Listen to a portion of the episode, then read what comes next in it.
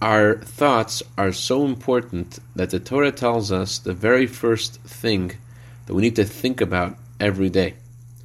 As soon as we open our eyes, we are supposed to give God our first moment of the day by feeling thankful to Him for being alive. It's similar to giving God the first fruits that ripen in your field in the time of the temple. Good afternoon. Our stomachs are smarter than our brains. If we feed our stomach indigestible, rotten food, we throw up and prevent it from entering our bloodstream. Our brain is not as well trained. It has fewer safeguards than our body, and it accepts and processes every single thought, regardless of whether it is good or bad for us. Every feeling we have originates in our thoughts.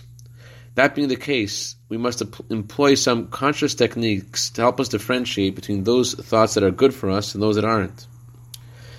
Some thoughts are very well hidden in our subconscious, and some have existed since our early childhood.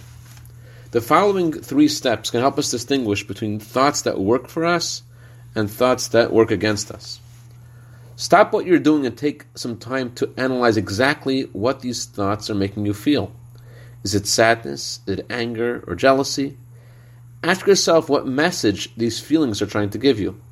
Then decide whether or not you want to process and develop a particular message or delete it and then take that action. Practicing these steps will help you regain some control over your mind and eventually make it as smart as your stomach. I'd like to dedicate our minute of Torah today to a young couple that's getting married today. Mazel Tov to the Musazadeh and the Mulai family.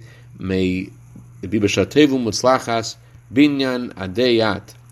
Also dedicate our minute of Torah today to the Ganjian family in honor of their son's birthday. May grow to Torah Chupa Tovim. Have a wonderful day.